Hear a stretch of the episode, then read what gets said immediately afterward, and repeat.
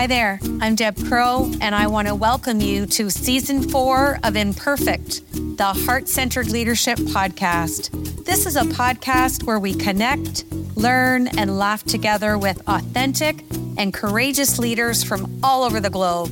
You will learn from leaders you haven't even met yet. You will gain new tools to add to your leadership toolkit because leadership belongs to all of us. It is not measured by stature or title. So please pull up a chair and listen in. This is the Imperfect Heart Centered Leadership Podcast. Well, welcome back to Imperfect, the Heart Centered Leadership Podcast. And my guest today is Douglas Squirrel, or he said you can call him Squirrel.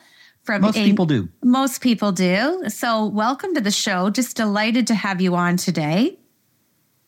Likewise, now, glad now, to be here for season four, you know, my team's always pushing me out of that comfort zone. So we went video this year and we changed things up. And I thought I could read bios and say how great people are, but it's your story. So will you tell our listeners who are listening from 65 countries, tell us a little bit about Squirrel? Sure. So, um, first thing to say is this is a 600 year old house behind me here. So, I'm very proud to live in England and be English uh, although I talk funny. So um, get used to that. And um, I've been writing computer programs since I was six years old. And um, you can tell from the couple of gray hairs that that was a pretty long time ago. So it was a, a pretty primitive computer. Um, my professional career has been as a CTO, VP engineering, all of those kinds of executive titles. And I worked in several companies and, and I got fired from every one now, I got fired in this very nice way that uh, the CEO or someone like that would come to me and say, Squirrel, you've built this amazing team and they're performing really well. And we in, in, uh, have this great leader who does most of the work now. And there, there's not much for you to do. And gosh, you're kind of expensive. So would you please go be wonderful somewhere else? And I uh, kind of twigged after a while, after getting fired like this, that maybe this was what I was good at. So since then, I became a consultant and now I work with teams all around the world. I don't know if it's been 65 countries. You're making me want to go count now, but um, more than 200 different organizations on making their tech teams insanely profitable. So, us tech people don't usually talk about profit. We also don't talk about emotions very much, which I imagine you and I are going to want to talk about, Deb. And, Absolutely. Um, I, I get engineers talking about those kinds of concepts and make them uh, uh, really sing and, and perform um, uh, because uh, I'm helping them to have difficult conversations. I love that. And that's why I wanted you on the show. So, Great. my first leadership question you have said that emotions are valuable signals, but verify what suggests to you how to get through a difficult conversation. So let me mm-hmm. let me wrap some context. Analytical, logical mind, just want to get things done, don't want to feel, big thinkers. Share some strategies around that because that's going to be a big percentage of our listeners. Yeah. So um, us engineers, we we um, uh, tended to go into computer programming because computers are easier to talk to than humans for us. Um, for for many people who are at the other end of the kind of emotional availability spectrum, um, the computer is very frustrating to deal with because it doesn't understand what you mean. It just deals with black and white and zero and one. And uh, we really like that. But the thing is that conversations are a skill that you can develop. And one of the things I'm always coaching people on, wherever they sit in the organization, is that um, a conversation is is um, something that you're not born able to do well. And everyone thinks, "Gosh, I learned to talk when I was two. Why can't I have a good conversation?" But if you start analyzing your conversations, then you start to find out, gosh, and you know, I was doing this just last week with um, two very technical people. They had a wonderful debate about what they were going to do, and, and would they do it this way, or would they adopt that approach, or would they use this team or that team? And I counted during their conversation how many times each one asked the other one a question. The mm-hmm. conversation was about 30 minutes long, um, and uh, I, can't, I got them, if I was really generous, with eight questions. And uh, that's a pretty typical score. And um, it's not unusual to have zero questions. So I'd encourage your listeners to mm. try that exercise with anybody, engineers or not. It really mm-hmm. applies to anyone. And um, uh, if you start to analyze your conversation that way, then you will learn a lot about how your conversation could be more effective because they would have learned a lot and it probably would have taken them five minutes, not 30, if they just asked a few key questions along the way to clarify. They talked at cross purposes, they didn't understand each other well, they had difficulties that would have been resolved by questions. Now, simple interventions like mm-hmm. that can make a huge difference in how executives work with each other, and it applies to tech teams. You'd think that oh gosh, maybe they can just get by with, um, you know, kind of telepathy and using Chat GPT and things like that. Absolutely not. You need more talking. You need more interaction when you're building extremely complex systems. Now I can go on, but how am I doing so far? Absolutely. No, uh, just so many key points. So, my second question has permanent residency on the show. I've asked mm-hmm. over 260 leaders this question. Wow. What imperfections does Squirrel bring to his heart centered leadership? Oh, wow. Fantastic.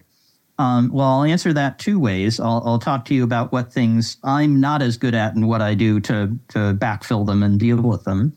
But first, I'll talk about um, imperfections that I ask my clients clients to make use of.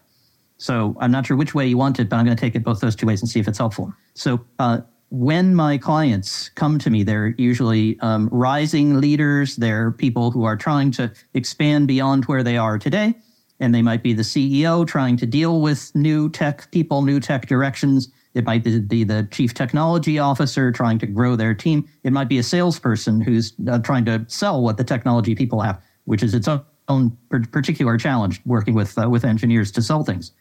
Whatever their situation is, one of the things I help them to do is to to reify what they're working with, to take it from being kind of vague, unclear, uh, messy kind of stuff and uh, like we'd like our customers to buy more we want to upsell we want to um, uh, be dominant in our market something like that to uh, we will produce this feature. Uh, we will sell it to customers this way. It will be done at this time. Um, we, we get it all lined up. Now they have different skills at doing that. Some of them are not as good at doing that. It's it's comes more naturally to some folks mm-hmm. than to others. But what i tell them is it's not terribly important which buckets you put things in mm-hmm. and whether you get them all right and, and, I tell them often, people talk about leading indicators. I say, I'd rather you were looking for imperfect indicators. Mm-hmm. Look for something that tells you you're on the path. You're on, you're landing your airplane. And if you've ever landed an airplane, you know that you're always kind of up and down. You're never quite on the path. Mm-hmm. You get the, you know, airplanes land all the time. Yeah. Yeah. Airplanes do land and they land because people are always making corrections. So one of the crucial skills is to take the imperfections that you have. Hey, I'm not as good at understanding what the tech people are doing. Man, it's difficult for me to understand what customers want because I'm sitting here deep in the technology team. Yeah. Whatever the limitation might be, don't worry about it. Don't be constrained by it. Say, look, I'm going to see whether I can increase my understanding. Can I get more feedback from my customer?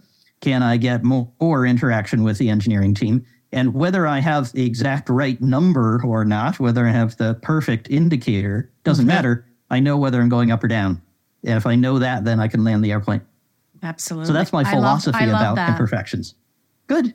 Um, and, and, so I'll finish answering what you might have been aiming for more, which is where there are imperfections for me. Uh, well, certainly one is that I never understand my customers' businesses. So uh, I was just looking at uh, one earlier today that does uh, financial transactions in Africa. Um, I have another one I just finished up that does um, human resources around the world. Um, uh, I was talking to somebody yesterday who does um, artificial intelligence for factories to make sure that the right machines are in the right place with the right maintenance. I don't know anything about all of those. I have no clue how my customers' businesses work. I learn a lot about them. You know, I can tell you an awful lot about biotech and mouse models now because I've worked with a bunch of different companies uh, who uh, are trying to cure Parkinson's and other wonderful things like that.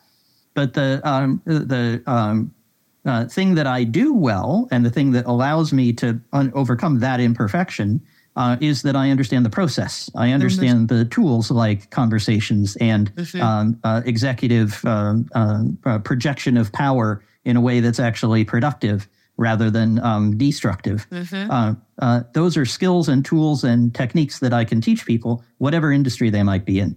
So uh, I've learned to embrace the fact that I know nothing about my clients' businesses and I won't. It's entertaining to to get good at those things to understand a little bit, but the the crucial thing is uh, the techniques for the people rather than the um, details of the technology, which I'm I'm never going to be better at than the client. Absolutely. And, and bringing your toolkit to the process. Mm-hmm. Now, you talk about, we've talked about how conversations are a skill to improve who we are as people and, and what we bring to our leadership. Asking probing questions of experts is also a valuable executive skill. What uh-huh. do you mean when you say that engineers are not wizards? Ah, now I have to get something out for you here. Let's see if I still have it down here. I think I do. Your Harry so, Potter wand? Again, no, not quite. Um, but it's a certificate. Now, I'd be willing to send any of your listeners one of these certificates. So I will just offer this because uh, I'm, you know, I had them printed just before the pandemic hit. So I haven't been able to send out as many as I'd want because um, I used to meet a lot of people in person. Now I do a lot more uh, on the screen. You can't read it, but um, what it says is that um, uh, I give you my official permission to ask questions of software developers, system admins, designers, QA staff, and other technologists, including what are you doing? Why are you doing that? Can I see the results? When will it be done? And why don't we do this instead? So if you want an official permission to do that, just write to me. Uh, I'm sure we'll put the address and things in the in the show notes. It's just you got to tell me where to send it. I'm happy to uh, send one along personally signed by me. And the reason I made all that is not just to have a cool thing to show, but also because it's so important that people feel they have that permission. And the problem with technology and a few other things, finance is in this category. Um, uh, you know, if you have some very deeply technical thing like that manufacturing company, um, you know, they're they're they have deep understanding of factories in a way I'm never going to know. Um, those people have that kind of wizard experience are kind of intimidating because they talk funny, right? They they use all these fancy words, and you know, in our world, we talk about deployment via Kubernetes and uh, Lambdas in Amazon Web Services, and your brain kind of explodes, right? And you mm-hmm. just say, "Oh my God, I can't possibly understand that," so I can't ask them any questions, mm. and that's what's wrong. Because, and that's why I want to give you official permission from Squirrel that it is totally fine. In fact, it is vital that yes. you ask those kinds of dumb sounding questions because it forces the person who is the wizard to come to your level and explain Absolutely. what the heck they're doing. And Absolutely. I cannot count for you the number of clients I have come to ask some dumb questions like that. Yeah. And I found out that half of what they're spending on technology, which is usually a huge amount of their budget, is being wasted. It's not on things that are relevant.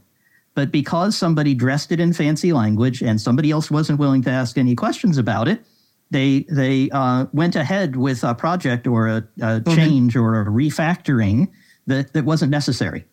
And Absolutely. Uh, only when you can get your your wizards to be accountable for what they're doing and why it's valuable, why it's there's a return on investment for your spending with them. Only then should you go ahead and approve whatever it is they're going to do. Don't let them get away with saying, "Oh, you can't understand." I love it.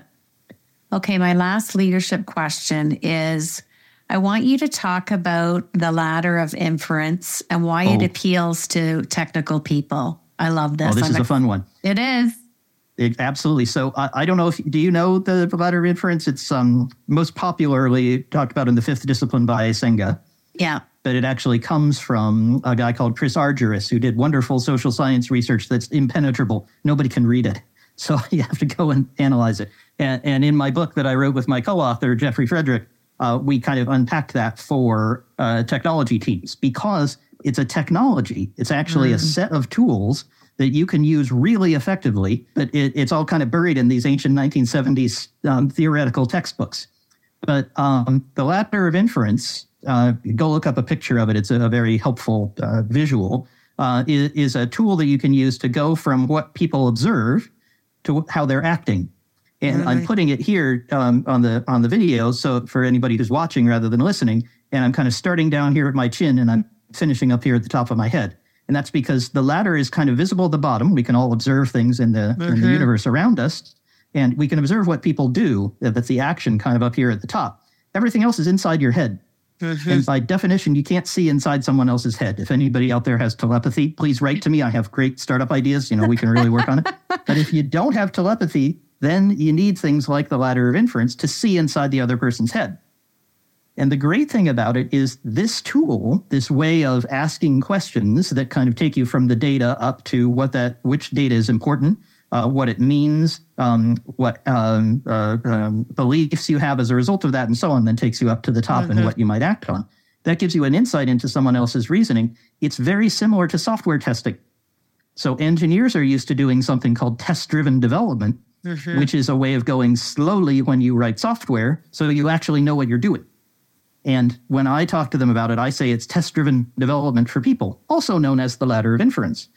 And the wonderful thing about it is um, it's kind of mechanical. It's kind of an algorithm. It's a recipe. It's a thing you can follow. And engineers love that. Boy, that's really great for us. So there's a lot of these types of tools um, that uh, make it really accessible for anyone uh, to follow a set of steps to understand someone else's reasoning. So you don't say things like, I bet you've heard this kind of thing from, from lots of people. Um, uh, oh, oh, gosh, those suits over there, you know, they're just telling us engineers what to do.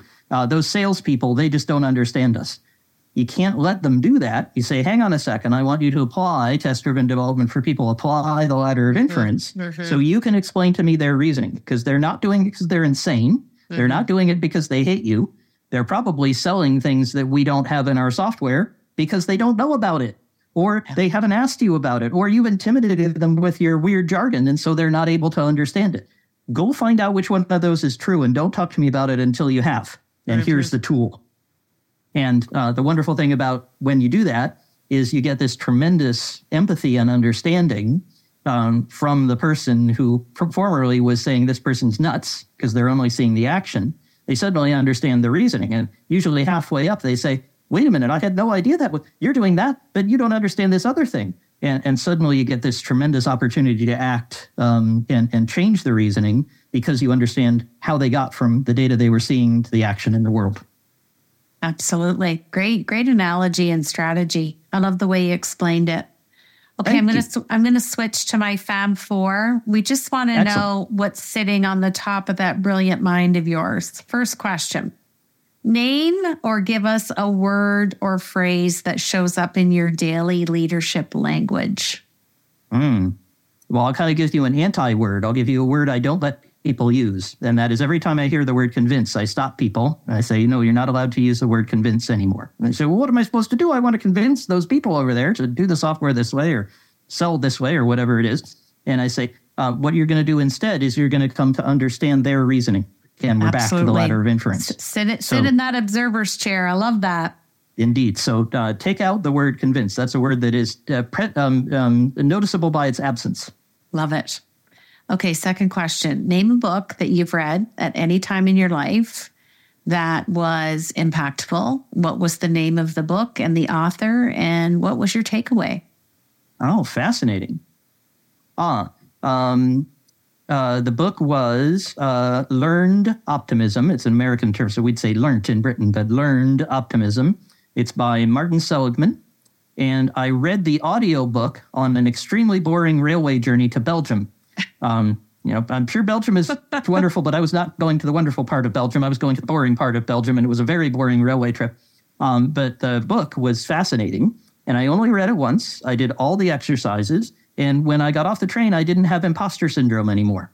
And, and it really that. cured it for me. So I don't have that belief that, you know, I can't do it. I'm not good enough. I don't understand these things. Um, if anything, um, you know, I'm a bit too far the other way, which is very helpful for confidently inspiring other people.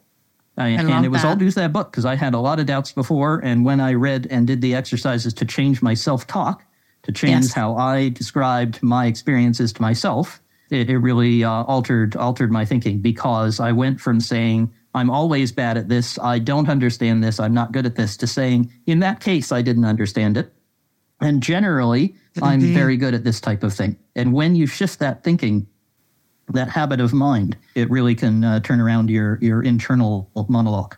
Absolutely. Okay, third question. I have to put a bit of context to this. I'm granting you a wish. Mm-hmm. You get to have dinner with a leader of your choice. Now, this leader may have passed away or is, is living. Oh. Mm-hmm. Who, who are you having dinner with, and what is the dinner conversation? Now, that is fascinating. There are too many good ones. I mean, I mean, part of me wants to have dinner with Donald Trump just to understand what's behind all that. the psyche, right? yeah, where where did he come from? I, yeah. I don't understand him at all. Or Elon Musk the same. Yeah. Um, uh, they could they could both get a rocket ship and stay on Mars, as far as I'm concerned. But um, that's that's neither here nor there. I'd have to say Ed Catmull from Pixar. because there's such a fascinating journey. If you haven't read his um, story of the, the company, it's absolutely worth reading. I can't remember the title, but you know, they started, he, he kind of formed this band of um, crazy animators with this dream and kept it going for 20 years until they had Toy Story. I mean, this thing goes back mm-hmm. to the mm-hmm. early 1970s. Yeah. And uh, he he has a kind of gentle but firm leadership that I think is missing in a lot of places. You know, people idolize a Steve Jobs or an Elon Musk or somebody like that who yeah. very decisive, get a lot done. Yeah. Um, but um, man, they make a lot of enemies and a lot of pain along the way. And Catmull yeah. seems to have done better on that. It's not perfect. Um, you know, there are some problems with with Lasseter and his team and and so on. There's, it's certainly not a perfect story, but um, I think I'd want to ask him about uh, how he he kept a sort of gentle optimism through 20 years in the wilderness and uh, then 20 years um, inside Disney, which was kind of a mad environment as well. Yeah, that's uh, yeah, that's, that's, a good what one. I'd be interested in. Well, before I ask you my last question and we close out the show, I just want to say I'm so glad we met. It's been delightful to chat to you. I knew it was going to be a good conversation. I'm going to have you finish this sentence for me to finish the show. Heart centered leadership is? Heart centered leadership is acknowledging that emotions are a very useful component of human interaction and they belong at work managed in a thoughtful and empathic way to tell you how to make your business more successful, both in terms of people and profit. Thanks so much for joining me today on Imperfect, the Heart Centered Leadership Podcast. I hope you've enjoyed the show today and have learned some new tools for your leadership toolkit from our amazing heart centered guest. If you like the show, feel free to give us a rating and a review, and we always welcome your feedback anytime. If you're ready to master the art of heart, my new book, The Heart Centered Leadership Playbook, is now available on Amazon, or you can click the link below in our description.